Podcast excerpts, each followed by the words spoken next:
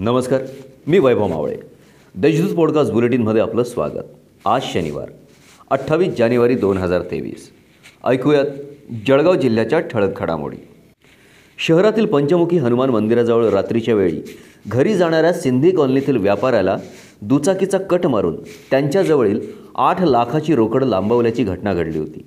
या प्रकरणी दुकानातील कारागिरानेच अन्य साथीदारांना टीप दिली होती. या प्रकरणी स्थानिक गुन्हे शाखेच्या पथकाने पाच संशयितांना वेगवेगळ्या कारणांवरून शुक्रवारी दुपारी अटक केली असून त्यांच्यावर संयुक्त कारवाई करण्यात आली आहे. योग्य हमीभाव मिळत नसल्याने साठ टक्के शेतकऱ्यांच्या घरात कापूस पडू नये. सरकारच्या या कृतीविरोधात काँग्रेस पक्षाने आक्रमक भूमिका घेत जिल्हाधिकारी कार्यालयासमोर जोरदार घोषणाबाजी आणि निदर्शने केली. दरम्यान यावेळी जिल्हाधिकाऱ्यांना निवेदनही देण्यात आलं. शहरात अनेक मालमत्ताधारकांनी कराचा भरणा केलेला नाही. त्यामुळे शहरातील विकासाच्या कामांना लागणारा निधी कुठून येणार हा प्रश्न महापालिकेसमोर उभा आहे.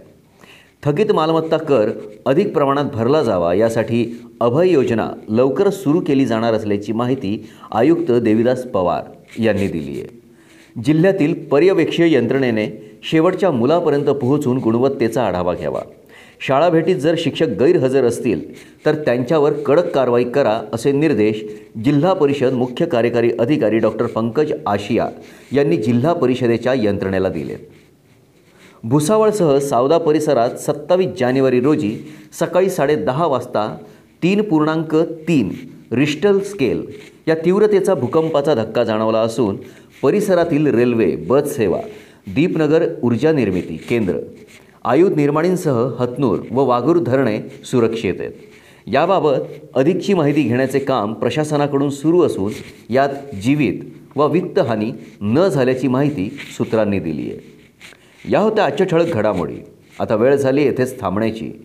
भेटूया पुढील पॉडकास्ट बुलेटिन प्रसारणात. तोपर्यंत संक्षिप्त बातम्या आणि ताज्या घडामोडींसाठी देशदूत डॉट कॉम या संकेतस्थळाला भेट द्या. धन्यवाद.